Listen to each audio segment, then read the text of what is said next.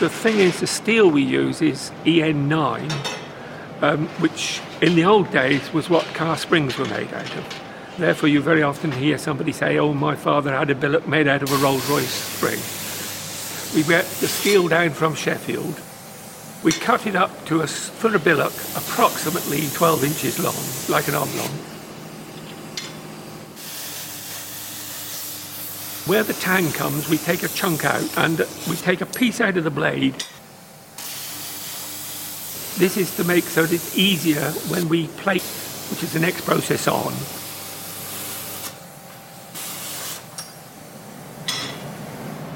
We then warm it up in the fire.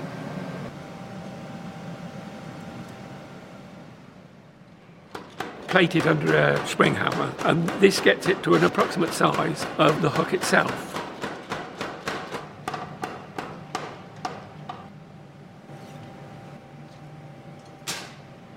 The range that we make today are basically bill hooks, spar hooks, grass hooks, and slashers, but we do approximately 15 variants of the bill hooks. We then planish it, which is basically under a pair of flat dies, which gets all the plating marks out. We mark it.